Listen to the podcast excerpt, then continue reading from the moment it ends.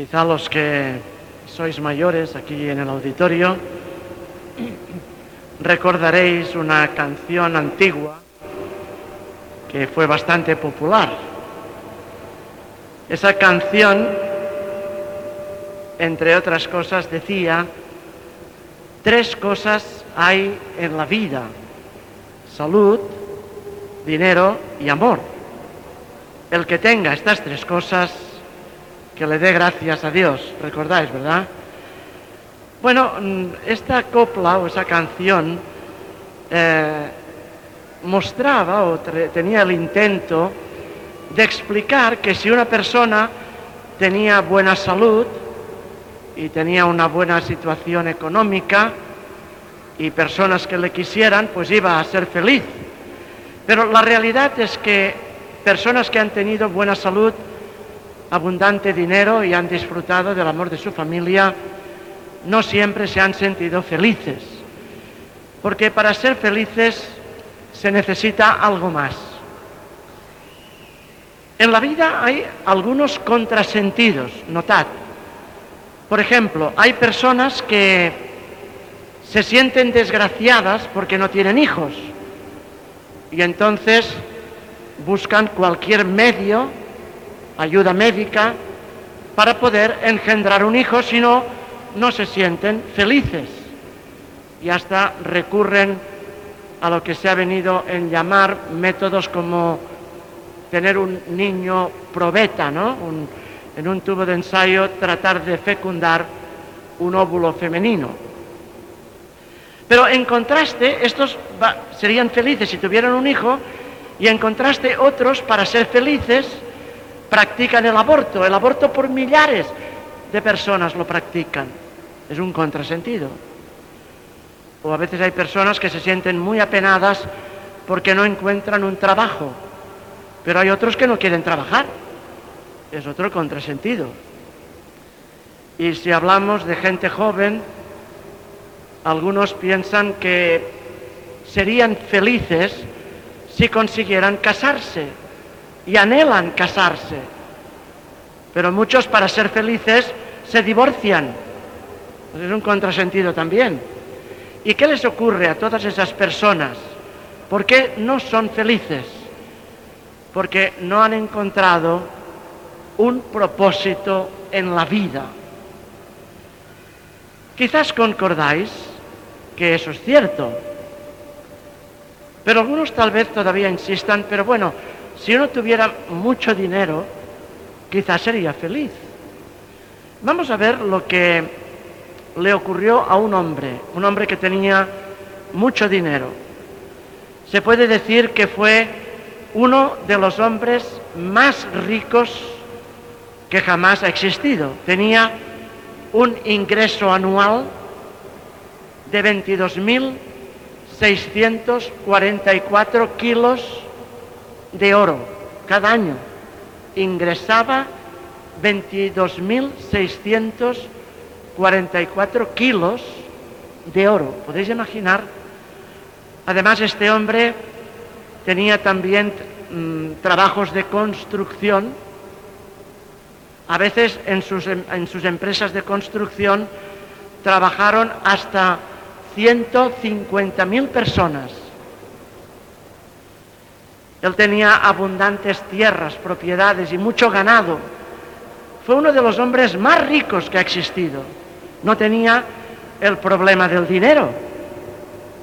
Pero notad que escribió en Eclesiastés, capítulo dos, y versículos veintidós y veintitrés. Eclesiastés, capítulo dos, veintidós y veintitrés. Dijo así: pues, ¿qué llega a tener un hombre por todo su duro trabajo y por el esfuerzo de su corazón con que trabaja duro bajo el sol? Y ahora añade: porque todos sus días su ocupación significa dolores e irritación. También, durante la noche su corazón simplemente no se acuesta. Esto también es simple vanidad. Sí, este hombre con tantas posesiones notó que uno de los problemas, después de tener tanto dinero, es que siquiera podía tener una buena noche de descanso. Y eso les pasa aún a la gente acomodada, que tienen mucho dinero.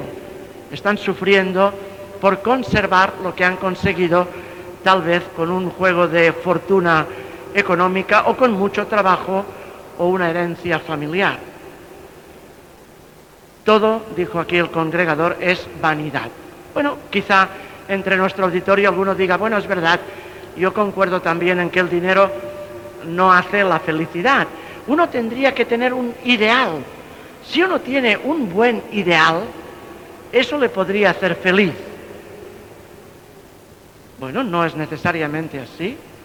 Hubo un hombre que tenía un ideal, luchar por su emperador. Le asignaron cuidar de una de las islas del Pacífico. Él era un oficial del ejército imperial japonés y él estuvo en su isla cuidando su asignación, y tan celosamente lo hizo que no se enteró de que la guerra se había terminado. Él continuó con su ideal en su puesto y pasaron treinta años. ¡treinta años! La guerra había acabado hacía más de veinticinco. Y cuando lo encontraron y le dijeron, ¿qué hace usted aquí? Él dijo que estaba sirviendo a su emperador. Y cuando le explicaron que la guerra hacía más de veinticinco años que se había terminado, su comentario fue, ¡qué necio fui! Así, un simple ideal tampoco da satisfacción en la vida. En realidad, millones de personas están buscando a tientas un ideal. Hasta gente intelectual está buscando tener o encontrar la razón de la existencia. Un profesor de la Universidad de York, en Canadá, hizo este llamamiento a los hombres más inteligentes del mundo. Se publicó en una revista.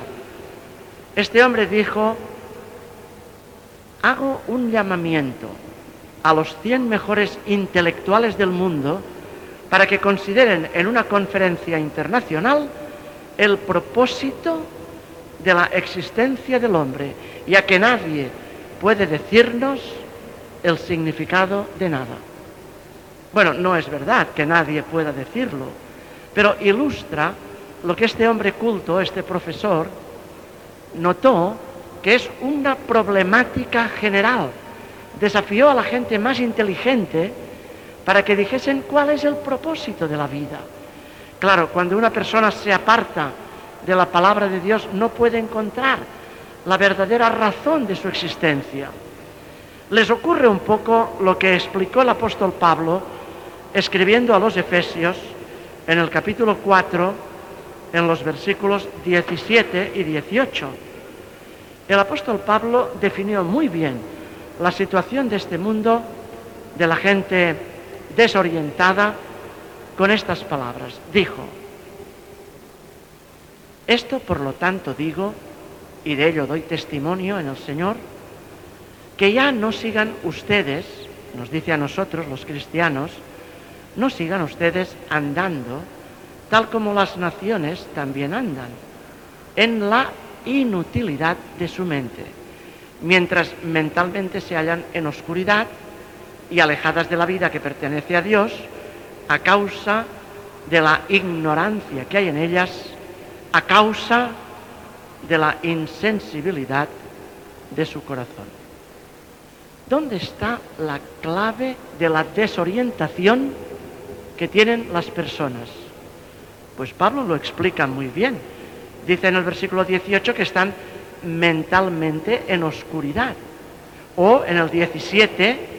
dice que están andando en la inutilidad de su mente. Su mente no les vale para encontrar el propósito de la vida. Pero ¿por qué no lo encuentran? La culpa no es de Dios. La culpa no es del pueblo de Dios. La culpa está en ellos. ¿Por qué? Pues hemos leído en la parte final del versículo dieciocho, dice que esa condición de ignorancia que hay en ellas, ¿es a causa de qué? ¿Lo habéis notado? la última expresión del versículo dieciocho, a causa de la insensibilidad de su corazón. Ya podemos predicar.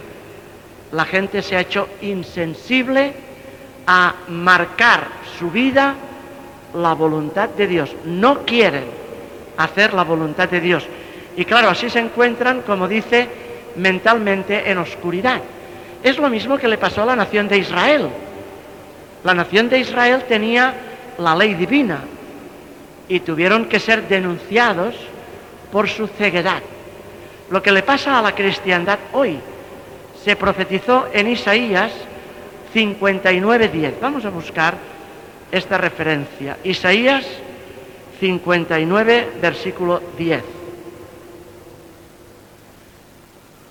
La condición de desconcierto que hoy existe en el mundo es igual que el de aquellos israelitas.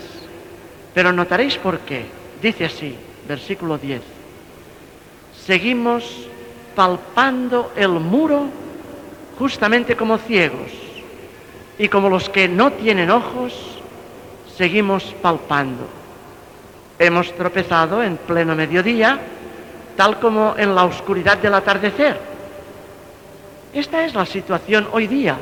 La gente, aunque tienen ojos, y ahora es un tiempo de iluminación espiritual como nunca había habido uno antes, a pesar del cumplimiento tan claro de las profecías que marcan que estamos a las puertas de un paraíso, de un nuevo mundo de placer, a pesar de que todo está tan claro, la gente sigue, como hemos leído, palpando el muro en su ceguedad, aunque es un tiempo de iluminación espiritual. Como dijo el profeta, están ciegos. Quizá eso trae a nuestra memoria aquella historieta de cuatro ciegos que se perdieron en la selva. Y como eran ciegos, los pobres iban tratando de encontrar un camino cuando se tropezaron con un enorme elefante. Y uno de los ciegos lo comenzó a palpar en el costado, el costado rugoso, y dijo, esto, esto es una pared. Pero otro que había cogido al elefante por la pata, lo tocaba, no, no, ¿qué va? Él subía y bajaba las manos por la pata del elefante y dice, esto es un tronco de un árbol.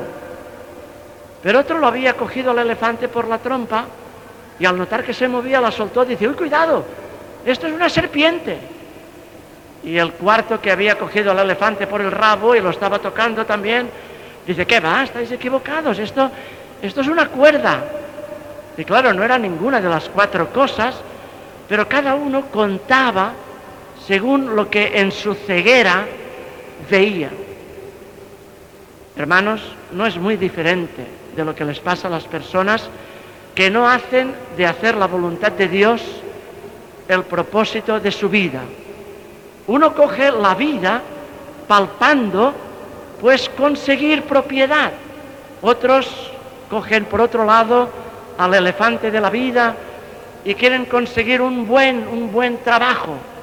Otros quizá estudios elevados, una carrera. Y cada uno piensa que consiguiendo estos objetivos encuentra el verdadero significado de la vida. Pero es engañoso. Están ciegos. La única razón que puede dar verdadero propósito a la vida es hacer la voluntad de Dios. No hay nada mejor. Por lo tanto, ¿por qué? ¿Por qué el hacer la voluntad de Dios hace que nuestra vida tenga propósito y tenga significado? Vamos a hablar de tres razones. Con la primera solo nos bastaría, pero vamos a buscar tres razones. Eclesiastés capítulo doce, aquí encontramos la primera y más contundente razón. Eclesiastés, capítulo doce, versículos trece y catorce. Por inspiración divina se escribieron estas palabras en este libro de Eclesiastés. la conclusión del asunto, habiéndose oído todo, es: teme al Dios verdadero y guarda sus mandamientos. Y ahora explica por qué. Porque este es todo el deber del hombre, no es opcional, es nuestra obligación, es todo el deber del hombre. Y ahora explica también las razones por las que hacer la voluntad de Dios debe ser el objetivo de nuestra vida. Dice, porque el Dios verdadero mismo traerá toda clase de obra a juicio con relación a toda cosa escondida, en cuanto a si es buena o es mala. No importa si uno es o no una persona dedicada a Dios, Dios lo va a juzgar. Y si somos, como la mayoría en este auditorio, personas dedicadas a Dios, toda obra nuestra va a ser puesta en juicio por parte del soberano universal en cuanto a si estamos haciendo su voluntad, si las obras que realizamos son o no buenas desde el punto de vista de Dios. Y entonces, ¿cuál debe ser el propósito de nuestra vida? Lo acabamos de leer en el versículo trece. Teme al Dios verdadero y guarda sus mandamientos. Bueno, pues la primera razón es totalmente contundente. Tenemos que hacer la voluntad de Dios. Eso también lo ha reconocido gente inteligente de este mundo. Quizá habéis oído hablar de Harold Toynbee, es un famoso historiador. Él ha escrito algunos libros y una de sus declaraciones del señor Toynbee están en armonía con estas palabras que hemos acabado de leer de Eclesiastés. Él dijo que, le, leo literal de su cita en el libro Cómo ve la religión un historiador, él dijo: el verdadero propósito de una religión superior es difundir los consejos y las verdades espirituales, que son su esencia, a tantas almas como pueda llegar, para que cada una de estas almas pueda, por ello, cumplir el verdadero fin del hombre. El verdadero fin del hombre es, dijo el señor Toynbee, glorificar a Dios y disfrutar de él para siempre. Él reconoce que el verdadero fin de una religión es hacer que la persona glorifique a Dios. Y eso es lo que nosotros también reconocemos en armonía con Eclesiastés doce trece. Hacer la voluntad de Dios es el propósito de nuestra vida. Pero claro, para hacer la voluntad de Dios tenemos que estudiar, tenemos que aprender de Dios, y no solo aprender, sino poner en práctica lo que aprendemos. Sin ello, entonces no tendría ningún objetivo que estudiásemos. Una segunda razón de nuestra existencia la vamos a encontrar en segunda a los Corintios, capítulo cuatro, versículo dieciocho.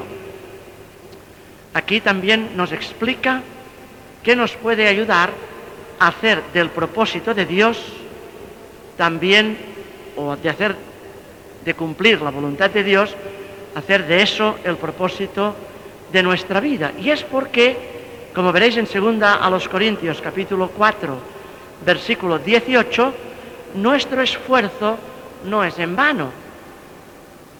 Hay muchas personas que se han esforzado por lograr objetivos en su vida, pero a veces han resultado frustrantes. Un incendio ha podido terminar con una empresa de alguien que haya trabajado por muchos años, o una quiebra económica puede acabar con ello. Pero, si notáis aquí, en segunda Corintios cuatro, dieciocho, dice que nosotros, como no estamos ciegos, tenemos bien enfocados nuestros objetivos.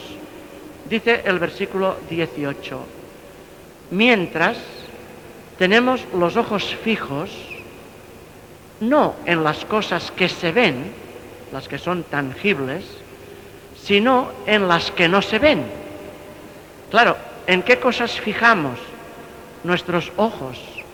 En aquellas cosas que están más allá de la cortina del Armagedón, Nuestros ojos se posan o se fijan con, en las promesas divinas que están al otro lado de este viejo sistema de cosas.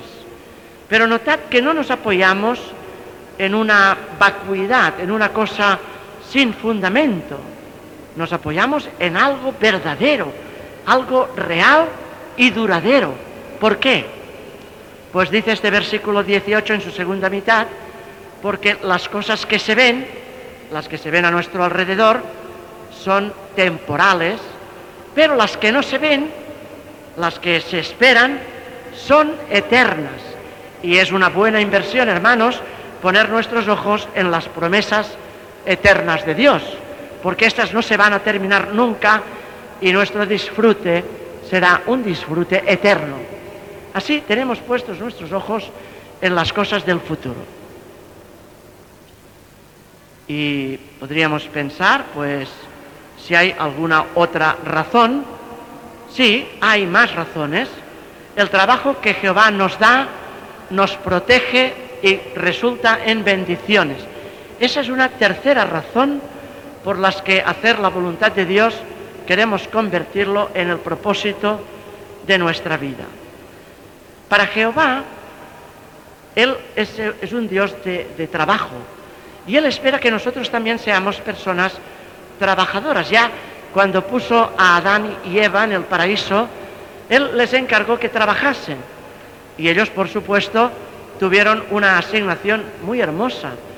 Habían visto un modelo delicioso de lo que era un jardín preparado por el soberano del universo. Y ahora su tarea era ensanchar este paraíso, hacerlo cada vez mayor, producir una familia incalculable de hijos, nietos, bisnietos, tataranietos, que irían ensanchando aquel hermoso jardín y que podrían disfrutar de vida sin fin.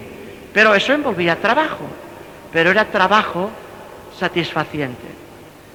Bueno, ellos fracasaron, y con ellos no solo fracasaron sus objetivos, sino también arruinaron nuestra vida.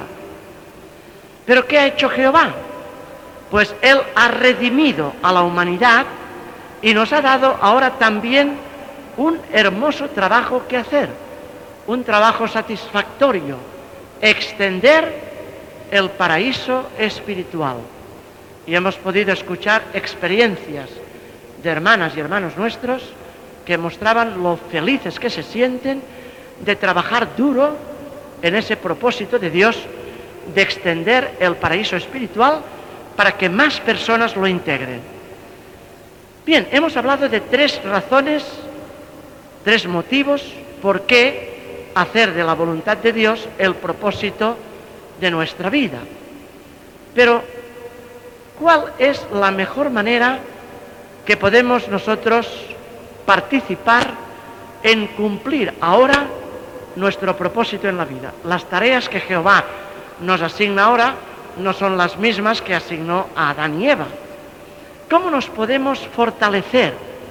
¿Cómo nos puede ayudar este día especial de asamblea a cumplir con el tema de nuestra asamblea? Trabajar, si cabe, más duro en hacer la voluntad de Dios. Esto es lo que el esclavo fiel y discreto quiere lograr con ese programa magnífico de instrucción. ¿Qué podría incentivarnos? ¿Qué nos podría ayudar a cumplir mejor esta comisión? Pues vamos a hablar de cinco cosas. Podéis quizá ir tomando nota de ellas. La primera la conseguimos en Primera de Pedro, capítulo dos, versículo veintiuno. Primera de Pedro dos, veintiuno. Dice así: de hecho, ustedes fueron llamados a este curso, porque hasta Cristo sufrió por ustedes, dejándoles dechado para que sigan sus pasos con sumo cuidado y atención. Ahí tenemos un primer pensamiento que debe estar fijo en nuestra mente. Queremos apreciar de lleno el significado de nuestra dedicación. Cristo nos puso el modelo. Él dedicó su vida a Dios y Él fue cada día de su vida dedicada a Dios, sin, desde que Él se presentó para un trabajo especial. Él, como miembro de la nación judía, ya estaba dedicado a Dios, pero se presentó el día que se bautizó para cumplir una comisión específica. Y Pedro aquí nos aconseja que sigamos con sumo cuidado y atención en sus pisadas. ¿Cómo lo podemos hacer? Bueno, ¿qué opinión tuvo Jesús de hacer la voluntad de Dios? Él dijo, como se registró en Hebreos diez, diecisiete, he venido, aplicando una profecía, he venido para hacer tu voluntad. Él antepuso la voluntad de Dios a sus propios deseos. El hacer la voluntad de Dios puede significar, esta mañana también lo comentábamos, algunas incomodidades. Bueno, pero estamos determinados a hacer la voluntad de Dios. A un hermano que se presentó para ser bautizado en un momento muy difícil para el pueblo de Dios en la Alemania nazi, los ancianos de la congregación querían asegurarse de que el hombre comprendía bien lo que podía significar ser una persona dedicada a Dios en aquellas circunstancias. De manera que le preguntaron, ¿sabes bien lo que significa tu decisión? ¿Vas a poner en peligro a tu familia, tu salud, tu trabajo, tu libertad y hasta tu vida? Lo había pensado bien. Su respuesta fue, he calculado el costo y estoy dispuesto a hacer la voluntad de Dios y a morir por ello. O sea, él no tenía la menor duda. Había puesto como prioritario en su vida hacer la voluntad de Jehová a un costo de perder posesiones, trabajo y la vida si fuese así. Este hermano tenía muy claro lo que son las prioridades. ¿Lo tienes claro tú también? Si le dijésemos a uno de estos chiquitines del auditorio, un niñito de cuatro o cinco años, que pusiese las prioridades en orden, le diésemos las primeras letras del abecedario, posiblemente un niño pequeño sabría poner primero la A, después la B, la C, la D. Él sabría poner las prioridades en primer lugar. Pero la pregunta es, ¿sabemos poner nosotros las prioridades de nuestra dedicación a Dios en el primer lugar de la vida? Hay cosas que no son opcionales, tenemos que hacer. Por ejemplo, tenemos que descansar y nadie debe dejar de descansar. Es una prioridad, uno ha de dormir. Tenemos que trabajar, hay que trabajar para sostener a la familia o trabajar en la casa para tenerla en orden. Estas son cosas que no son opcionales. Pero después hay nuestro tiempo libre.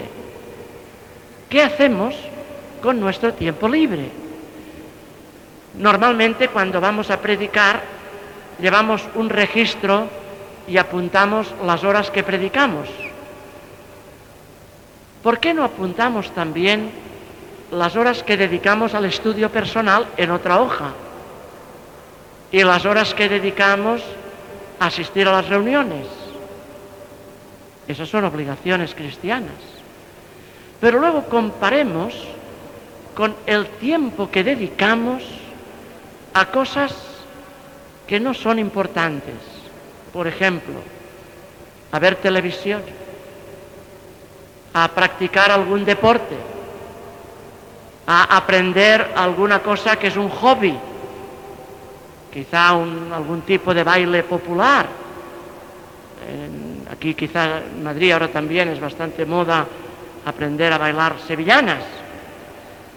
¿Cuánto tiempo nos ocupan estas cosas en comparación con las que son prioritarias en nuestra vida, como son los intereses espirituales del reino de Dios? La Atalaya hizo un comentario sorprendente. Dijo: lo que hacemos cuando podemos hacer lo que queremos dice mucho de lo que somos por dentro. Interesante, ¿verdad? Hay cosas que hemos de hacer, pero cuando tenemos tiempo libre, ¿hacia dónde se van nuestros intereses? ¿Vamos a ser leales a nuestra dedicación poniendo en el lugar prepotente? El mundo no lo sabe. El mundo dice primero es la obligación y después la devoción. Pero nosotros sabemos que la devoción es nuestra primera obligación. Y eso va en el primer lugar de nuestra vida, porque por ese motivo hemos dedicado, como Cristo lo hizo o lo simbolizó en bautismo, nosotros nos hemos dedicado a servir a nuestro Dios. Hoy ha sido un placer ver a veintisiete nuevos hermanos o hermanas, según, que se han introducido a nuestra familia espiritual. Estos veintisiete, esperamos, deseamos y oramos que continúen fieles en su servicio a Dios, poniendo como prioritario en su vida imitar a Cristo Jesús como su dechado. A vosotros, a los veintisiete, os extendemos un abrazo muy cariñoso con amor cristiano.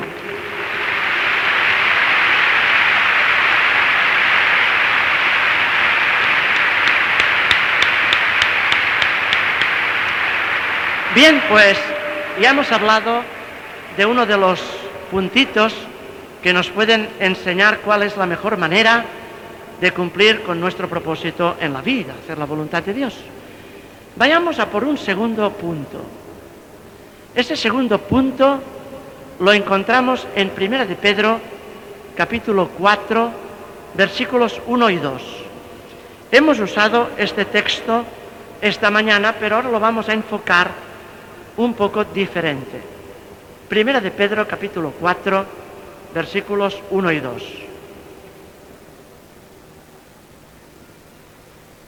Por lo tanto, puesto que Cristo sufrió en la carne, ustedes también ármense de la misma disposición mental, porque la persona que ha sufrido en la carne ha desistido de los pecados con el fin de vivir el resto de su tiempo en la carne, ya no para los deseos de los hombres, sino para la voluntad de Dios.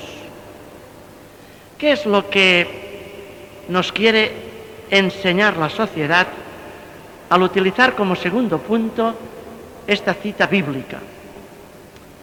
Pues si os fijáis, hoy llamábamos la atención a la primera parte del versículo uno, sufrir en la carne, pero ahora vamos a, a fijarnos en la segunda mitad del versículo dos, que dice que hemos de vivir no para los deseos de los hombres. Y hermanos, hemos de admitir que nosotros como hombres, hombres o mujeres, tenemos deseos que también son comunes al mundo que nos rodea. Nos gustan ciertas cosas, pero no hemos de vivir, no hemos de vivir por estas cosas. Hay una gran diferencia entre vivir por el trabajo o trabajar para vivir. Trabajar y lo que provee un trabajo es bueno. Hay mucha diferencia entre comer para vivir y vivir para comer. Comer es bueno, es agradable. Pero ¿para qué vivimos? ¿Vivimos por nuestro trabajo? ¿Vivimos para satisfacer nuestros deseos naturales, como es el comer, o satisfacer otros anhelos? O como dice aquí, estamos dispuestos a sufrir un poco para hacer la voluntad de Dios. Quizás recordáis la experiencia de este joven, un joven de veinte años. Era un muchacho muy rico, tenía una cadena de tiendas y esa cadena podía producir millones y millones de pesetas de beneficio anuales. Él empezó a estudiar la Biblia y se dio cuenta del mensaje que contiene y de lo importante que era hacer la voluntad de Dios. Y empezó a liquidar sus negocios y a invertir el dinero en difundir las verdades de la Biblia. Fundó una organización de personas piadosas y empezó a editar una revista, una revista que es por mucho la de mayor circulación mundial. ¿Sabéis de quién hablo, verdad? Del hermano Carlos Taze Russell. Y murió pobre. Murió pobre en la tierra. Pero ¿quién se atrevería a decir que murió pobre en el cielo? ¿Cuántos tesoros acumuló en el cielo? Y aunque no queremos ser profetas, pero sin duda, al estar con Jehová y Cristo Jesús, en su posición de corregente con Cristo, no le debe penar haber sacrificado riquezas temporales en la tierra para acumular tesoros en el cielo. Jesús dijo que debíamos acumular tesoros en el cielo. ¿Qué tal está nuestra cuenta bancaria en el cielo? ¿Cuántos ahorros tengo yo? En el cielo deberías preguntarte, ¿estoy viviendo mi vida para hacer la voluntad de Dios? Si nos armamos del mismo espíritu que tuvo Cristo Jesús y que otros cristianos como el hermano Russell y tantos más han manifestado, entonces no hay duda de que quizás seamos poco hacendados en la tierra, pero tengamos un gran tesoro en el cielo.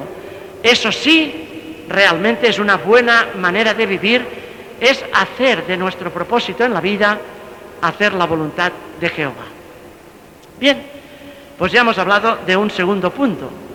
Vayamos al tercero. Este tercero lo conseguimos de Mateo capítulo veintiocho, versículos diecinueve y veinte. Ciertamente, como señaló el, el orador, el hermano González, que me precedió, es un texto muy conocido, pero no está de más que lo volvamos a leer, porque aquí se distingue muy bien qué se espera de nosotros como siervos de Jehová.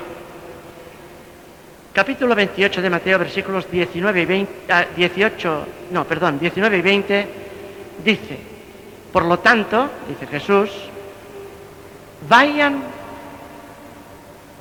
vayan, por lo tanto, y hagan discípulos de gente de todas las naciones, bautizándolos en el nombre del Padre y del Hijo y del Espíritu Santo, enseñándoles, y nos queremos parar en esta palabra, enseñándoles a observar todas las cosas que yo les he mandado. ¿Somos predicadores de las buenas nuevas? ¿Estamos concentrando nuestro interés al predicar en enseñar a las personas? Jesús llevó una vida sorprendente. Él hizo milagros espectaculares. Él pudo decirle a un ciego, amasando un poco de barro con su saliva y poniéndoselo en sus ojos, ve, y el hombre vio. Pudo decirle a un paralítico de toda la vida, coge tu camilla y anda. Y aquel hombre se puso a andar. Venía la gente epiléptica, coja, enferma, manca, con una mano seca, y los curara a todos. Pero notad, nunca se le conoció a Jesús como el gran médico. No se le conoció como el médico o el sanador, se le conoció como el gran, ¿el gran qué? El gran maestro. Él fue el gran maestro, porque concentró su atención en enseñar. Y Él nos mandó a nosotros enseñar. Hacer la voluntad de Dios en nuestros días es estar deseosos de enseñar, no solo de predicar.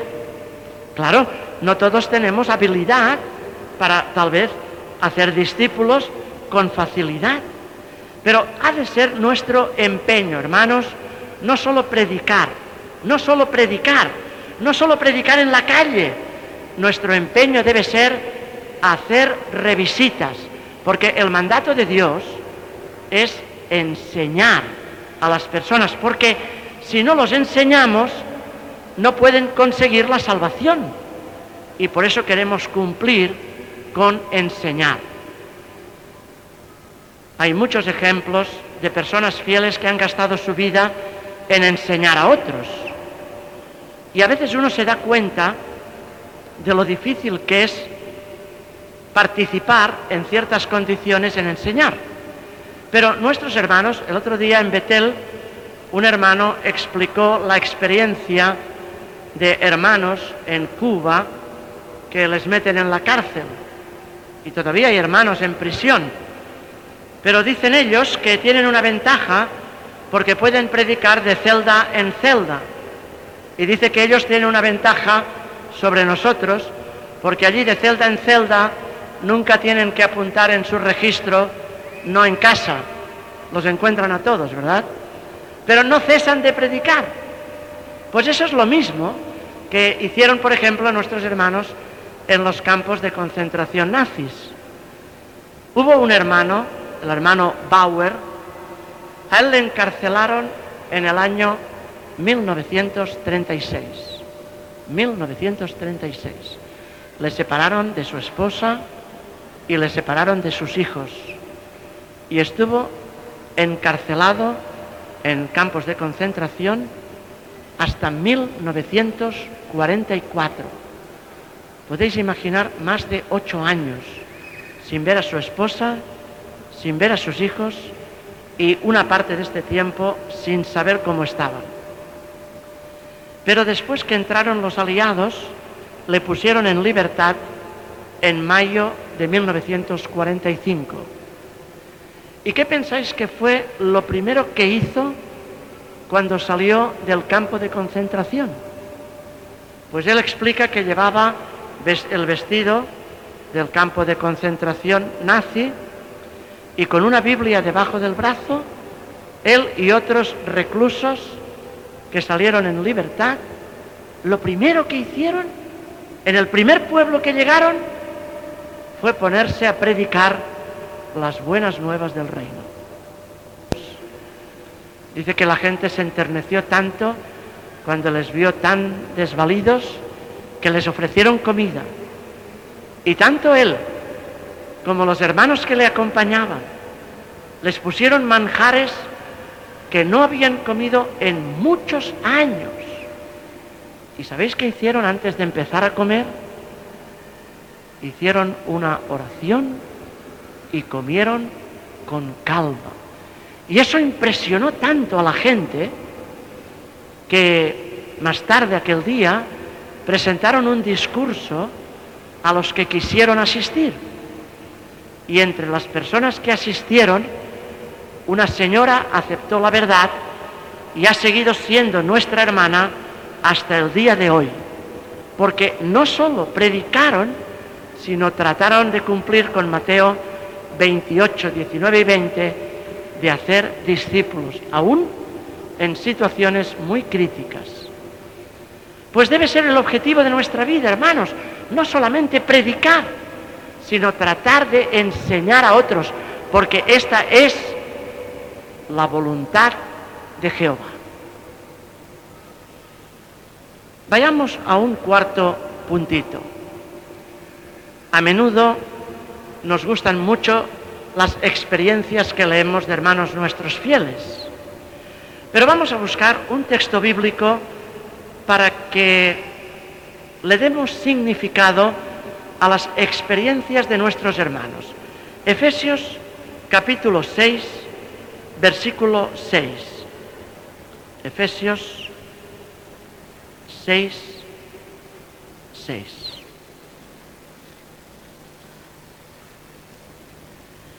Aquí encontramos la siguiente expresión inspirada de Dios, Efesios seis, seis, que debemos trabajar, se nos insta, no a modo de servir al ojo, como quienes tratan, ah, es la asistencia, luego os la doy, ¿eh? Luego leo, versículo seis, eh, no a modo de servir al ojo, como quienes procuran agradar a los hombres, sino como esclavos de Cristo, haciendo de toda alma la voluntad de Dios. Si notáis aquí, de nuevo se nos insta a hacer de toda alma la voluntad de Dios. ¿Qué relación tiene esto con las experiencias que aparecen en la atalaya y el despertar? Pues siempre que se ponen experiencias en la atalaya y despertar, son de personas que han llevado una vida dedicada por muchos años y han hecho de toda alma la voluntad de Dios. A partir de ahora, se nos recomienda que cuando leamos estas biografías de testigos fieles por muchos años, pensemos ¿qué podemos aprender de sus ejemplos? No se trata de ver solo aspectos espectaculares, sino qué fue lo que les ayudó a ser personas de devoción piadosa, qué les ayudó, según ellos explican, a permanecer fieles. Hemos de entresacar de la experiencia lo que a ellos los ayudó a ser leales, porque es mediante copiar la lealtad de ellos que nosotros podremos perseverar. A veces hay decenas de casos en que no solamente iniciaron una carrera de servicio, sino se mantuvieron en ella a pesar de muchas dificultades. Hay, por ejemplo, uno de los hermanos que ha servido por muchos años, el hermano Lyle Resh. Él entró a servir en Betel en el año mil novecientos treinta y cinco. Así, en este año empezó a servir de tiempo completo en Betel. Estuvo trece años en Betel y después, al casarse, la sociedad lo nombró como superintendente viajante. Así, desde mil novecientos cuarenta y ocho, emprendió el servicio de superintendente de circuito y también ha participado en otros campos del servicio viajante. Ha sido superintendente de circuito o distrito durante cuarenta y tres años. Su experiencia se publicó en julio del año pasado en la Atalaya. Y no sé si recordaréis, hermanos le preguntaron de vez en cuando, ¿nunca te has cansado? ¿Ha sido siempre fácil para ti durante estos cuarenta y tres años? Y es conmovedor su respuesta. Él dijo que no le fue fácil, que a veces sí se cansó y que pensó en dejar el servicio de superintendente de circuito y el servicio de especial. Incluso explicó que en una ocasión le escribió a su hermano carnal, que es testigo de Jehová, y tiene una empresa propia, si él le podría dar una colocación en su empresa. Y su hermano, que es un testigo de Jehová con inclinación espiritual, pues le respondió y le dijo que sí, que tenía un trabajo en su empresa, pero que se lo pensara muy bien antes de abandonar su privilegio de servicio. Y entonces él comenta que por el comentario de su hermano le vino a la memoria un comentario que hacía frecuentemente el hermano Nor, que en Betel él se ve que lo comentaba de vez en cuando, y voy a, a citar palabras del hermano Nor. Él dijo: no exige mucho esfuerzo el darse por vencido, pero exige ánimo e integridad permanecer en la asignación de uno. Y a veces ha habido hermanos que han atravesado etapas muy difíciles de salud, pero uno todavía les puede ver después de muchos años, como el hermano Rush, todavía en su lugar de servicio. Quizá no puede hacer ahora, con su edad avanzada, tanto como hizo como joven, pero todavía está allí, al pie del cañón. Pues tenemos ejemplos de estos, por ejemplo, en nuestro país, el superintendente de circuito que lleva más años, es el hermano José Huerta, seguramente le conocéis, y ha cumplido veinticinco años de superintendente viajante, pero él ha perseverado en su asignación. Y como el hermano Rush, podéis imaginar a su esposa, cuarenta y tres años, cambiando de casa casi cada semana, haciendo equipajes, pero ahí están estos hermanos fieles, fieles en la asignación que Jehová les ha dado. ¿Y qué diríamos de nuestros precursores? Tenemos precursores regulares que llevan años, una hermana hoy en la plataforma, ¿verdad?, explicando veintidós años, ahí en el pie del cañón. Estos hermanos queridos no se han desanimado nunca. Pues seguramente han tenido momentos de desánimo, pero el querer hacer la voluntad de Dios les ha dado fuerza. Queremos mucho a todos nuestros hermanos, pero tenemos un respeto especial y un tierno cariño singular por nos, nuestros precursores, porque son hermanos que día tras día trabajan el territorio con gran eficiencia, se han hecho maestros del Evangelio, y estos hermanos ahí están perseverando. Entonces, que recuerden, no exige esfuerzo darse por vencidos, pero existe, exige constancia y tesón permanecer en vuestras asignaciones. Así, queridos hermanos, adelante sin desfallecer. Y el quinto puntito, todos nosotros tenemos que emprender decisiones en nuestra vida. Vamos a leer lo que dice Santiago, capítulo cuatro, versículos del trece al dieciséis. Aquí hay un consejo muy bonito de Santiago. Notad, Santiago cuatro, versículos del trece al dieciséis. Y eso tiene que ver con las decisiones que tenéis que tomar cada uno de vosotros casi a diario. Pero fijémonos bien, porque aquí hay una lección impresionante.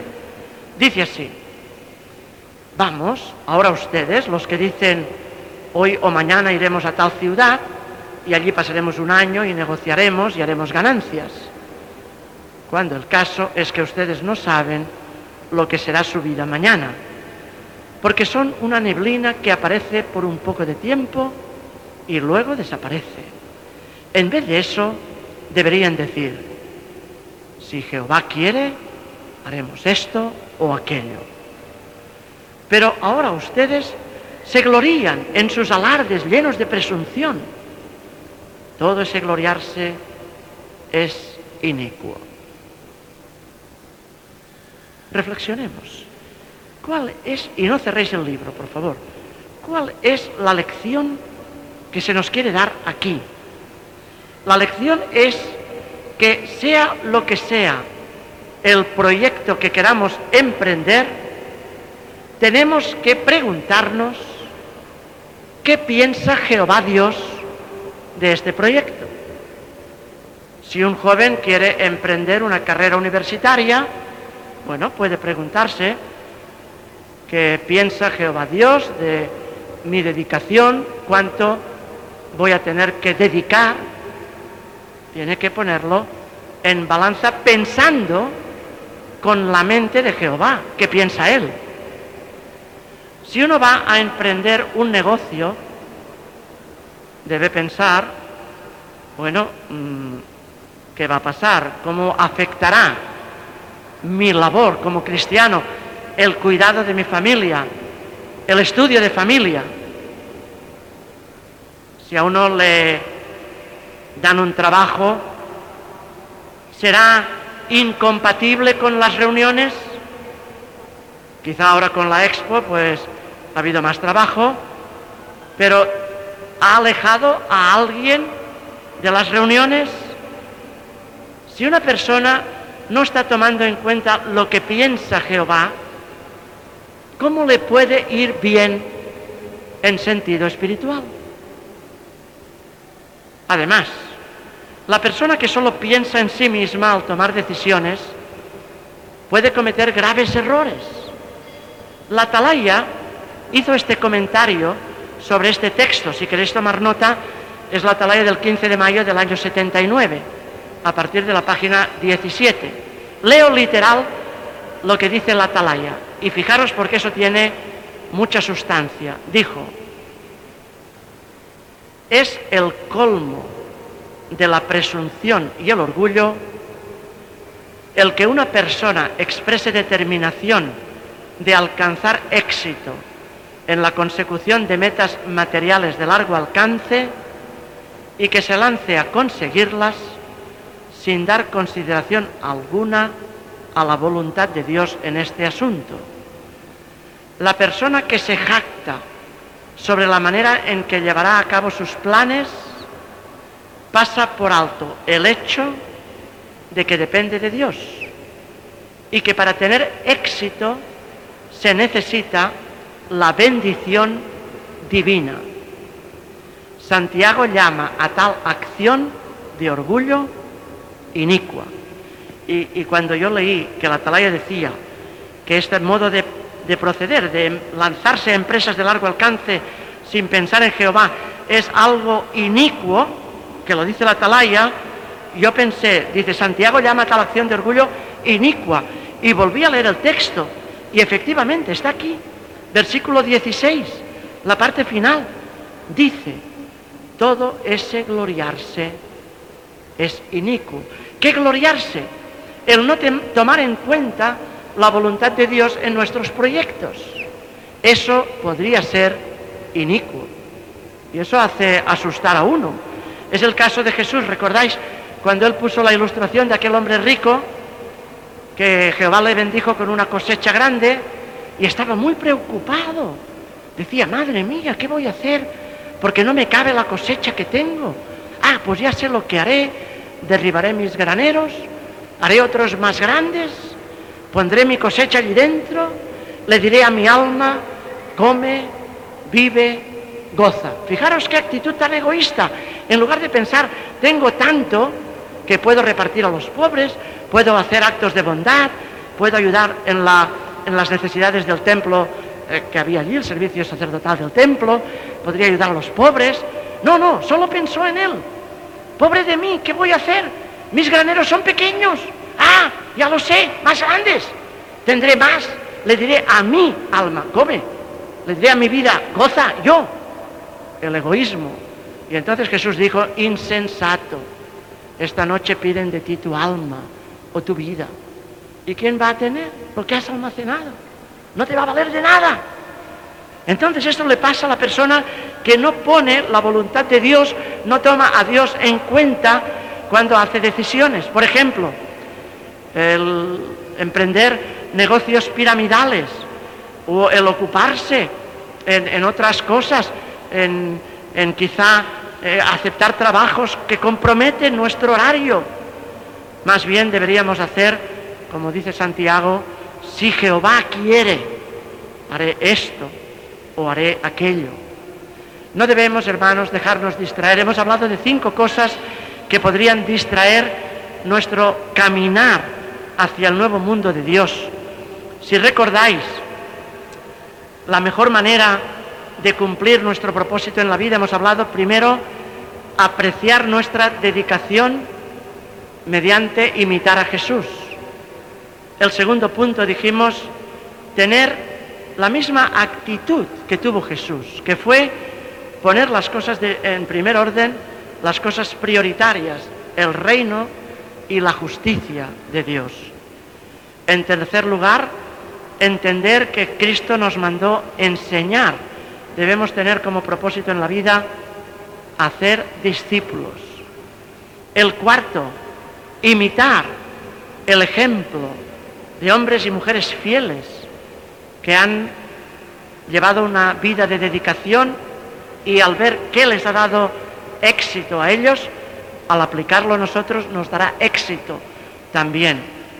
Y el quinto punto, pues al decidir, siempre pensar qué opina Jehová de esta decisión que voy a tomar. Si hacemos esto, podremos llevar una vida hasta el fin, sea el fin de este sistema de cosas o el fin de nuestra vida presente, una vida que nos dé tranquilidad de que Jehová nos va a recordar en la resurrección, o nos va a permitir pasar con vida al nuevo mundo de Dios. Debemos tener cuidado en seguir las pautas de la organización de Dios, siendo humildes y siendo obedientes. Por ejemplo, a veces ha venido información muy útil. El mundo, el mundo que nos rodea está muy obsesionado con divertirse, y es muy fácil que nuestros amados jóvenes pues también se desequilibren alguna vez con el afán de divertirse. Pero cuidado, cuidado jóvenes, porque nuestro caminar actual es como andar por un desierto inhóspito. Nuestro disfrute real de la vida está después de la cortina de Armagedón.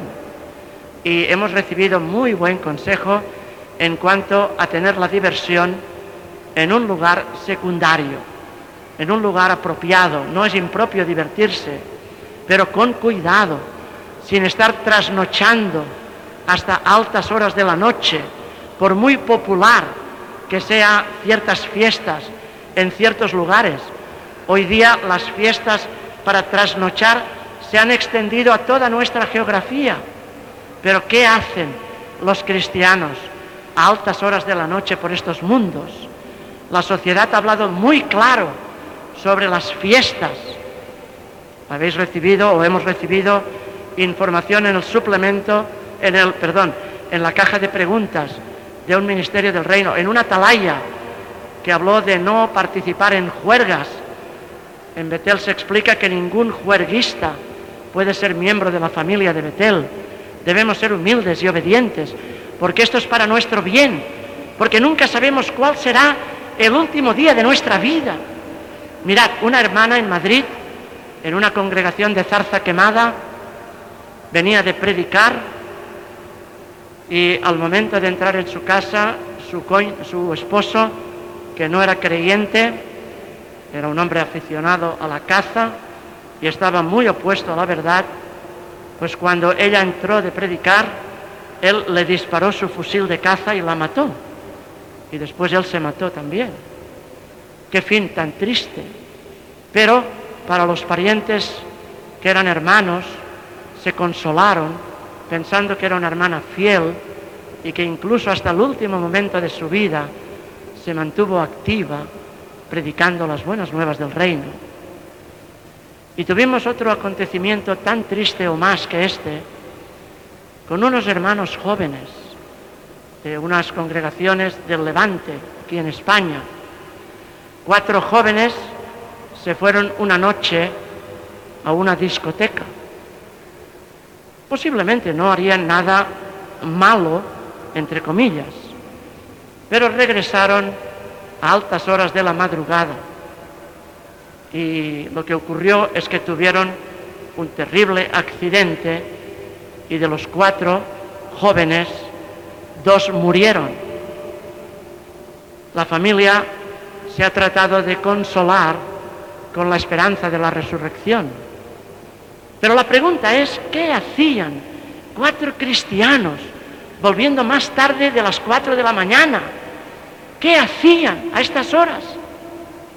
Que no se puede hacer por la tarde, para descansar por la noche y por la mañana, si es festivo, poder seguir haciendo la voluntad de Dios. Seamos humildes, hermanos, jóvenes y mayores, padres, cristianos, inculcad en vuestros hijos obediencia a Jehová y a su organización, porque total lo que nos están enseñando es que pongamos la voluntad de Dios en el primer lugar en nuestras vidas. Y si alguno es el último día de nuestra vida, que sea sirviendo fielmente a Dios. ¿Hay bendiciones por hacer la voluntad de Dios? Pues sí, las hay. Voy a enumerar brevemente algunas. Primero, nos da una razón para vivir. Tenemos una vida completa. En segundo lugar, tenemos una buena reputación ante Jehová. ¿Qué puede ser más, más placentero? Que Jehová nos mire y Él nos considere personas a sus ojos de buena reputación. En tercer lugar, junto con otros millones de personas fieles, disfrutamos del mejor modo de vivir. Evitamos muchos problemas, sinsabores, familias rotas, enfermedades indeseables. Cuarto, vemos la prosperidad espiritual del pueblo de Dios. Ya hemos pasado de noventa mil publicadores en España. Pronto nos acercamos a los cien mil. Eso es una verdadera bendición. Tuvimos el máximo de noventa mil ciento siete personas. Esta misma asamblea es una evidencia de la bendición de Jehová, que un solo circuito aquí, en Sevilla, tenga una asistencia de tres mil trescientas treinta y siete personas. ¿Cuándo podríamos haber imaginado que hubiese un crecimiento tan espectacular? La bendición de Jehová, Él no añade dolor, añade alegría, como la alegría que nos da encontrarnos aquí tantos reunidos. Y también otra bendición es que Él aumenta el nivel de entendimiento que tenemos. Tenemos información, como la información que se ha considerado hoy en esta plataforma, en el estudio de la Atalaya. Esa información ha sido un hito en la historia de los testigos de Jehová. Dentro de unos años vamos a, a recordar el primero, el día uno de mayo de mil novecientos noventa y dos, cuando se dio un paso de progreso decisivo en la historia del pueblo de Dios, cuando los miembros del cuerpo gobernante introdujeron a miembros de la gran muchedumbre en los comités del cuerpo gobernante. Una fecha histórica. Nos acercamos ya. ¿Por qué se introducen miembros de la gran muchedumbre ahora en las decisiones como netineos, como hijos de los siervos de Salomón, en, la, en llevar las cargas de responsabilidad? Nosotros no podemos profetizar, pero Jehová, que está dirigiendo con Cristo Jesús su organización, ellos sí saben por qué. Entonces, disfrutemos a plenitud de todas las bendiciones que recibimos por ser parte del pueblo de Dios. Nosotros no decimos, como la antigua canción, que la felicidad consiste en tener salud, dinero y amor. Nuestra felicidad más bien nos lleva a cantar la canción de Revelación cuatro, versículo once, cuando a pleno pulmón le decimos a Jehová: digno eres tú, Jehová, nuestro Dios mismo, de recibir la gloria y la honra y el poder, porque tú creaste todas las cosas y a causa de tu voluntad existieron y fueron creadas. Que nuestras canciones de alabanza a Dios no cesen nunca, ni ahora, ni después de la cortina de Armagedón, en el nuevo orden de Dios, en el nuevo mundo, que sigamos cantando: digno eres tú, Jehová nuestro Dios, de recibir la honra y la gloria y el poder, y nosotros queremos alabarte por toda la eternidad.